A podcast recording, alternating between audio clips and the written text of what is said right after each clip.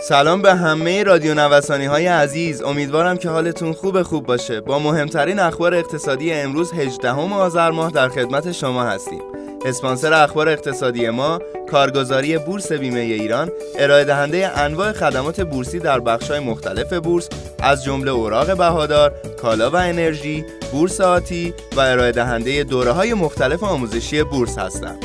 همراه ما باشید.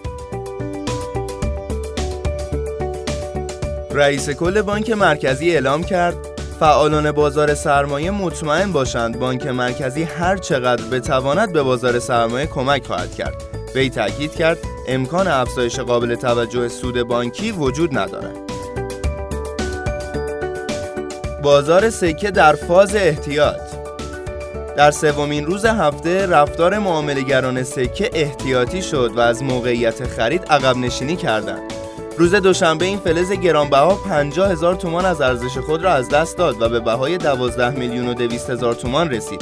به گفته فعالان بازار در معاملات پشت خطی روز یک شنبه تا نزدیکی 12 میلیون و 400 هزار تومان هم بالا رفت ولی بار دیگر در شکست محدوده مقاومتی یاد شده ناکام ماند.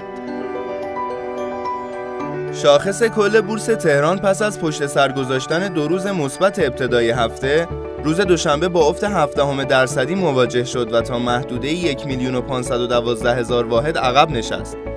در حال حاضر از یک سو به سبب غلبه نگاه کوتاه مدت در سرمایه گذاری بورسی ها موجی از شناسایی سود پس از رشدهای هرچند کوچک فعال می شود و کلیت بازار را در بر می گیرد.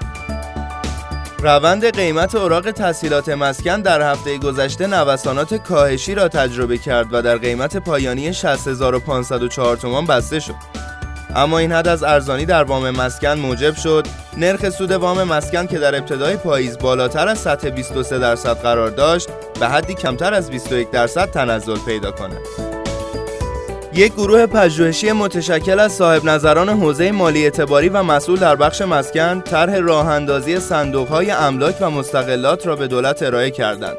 این طرح در واقع کلید بورسی تأمین مالی مسکن کم درآمد هاست که نه تنها زمینه جذب سرمایه های خرد به بازار مسکن و بازار سرمایه را فراهم می کند بلکه در نقش سپر تورمی برای کم درآمدها منجر به حفظ ارزش دارایی اندک آنها در برابر تورم مسکن و ارتقای آن با هدف خانهدار شدن آنها در بلند مدت می شود. زمزمه رد کلیات بودجه 1400 در پارلمان هنوز یک هفته از تقدیم لایحه بودجه 1400 به مجلس نگذشته اما با وجود تعطیلی صحنه علنی زمزمه های مخالفت با کلیات این لایحه از سوی برخی نمایندگان شنیده می شود موضوعی که رد این لایحه مهم را می تواند به یکی از گزینه های احتمالی مجلس 11 ها تبدیل کند. طلای جهانی ارزانتر شد. قیمت هر اونس طلا در بازارهای جهانی با 4.36 صدم دلار کاهش 1834 و 50 صدم دلار فروخته شد. اول هانسن تحلیلگر ساکسو بانک در این ارتباط گفت جلسه اتحادیه اروپا بر مذاکرات مربوط به برگزیت متمرکز شده است که ظاهرا با آسانی که انتظار می‌رفت پیش نرفته است و به همین دلیل قیمت طلا کاهش یافته زیرا دلار در برابر یورو تقویت شده است. صندوق بین المللی پول پیش بینی کرد رشد اقتصادی ایران تا آخر سال میلادی منفی 5.98 درصد خواهد بود اما سال آینده شرایط بهتر شده و رشد اقتصادی ایران مثبت 3.12 درصد می شود. خیلی ممنونم که امروزم با بخش اخبار اقتصادی همراهمون بودین. همینطور از حامی اخبار اقتصادیمون کارگزاری بورس بیمه ایران تشکر می کنم. آدرس کارگزاری بورس بیمه ایران خیابان توحید میانی، نبش مهداد شرقی، مجتمع الهیه، طبقه چهارم واحد 15 و شماره تماسشون 0313 131 2194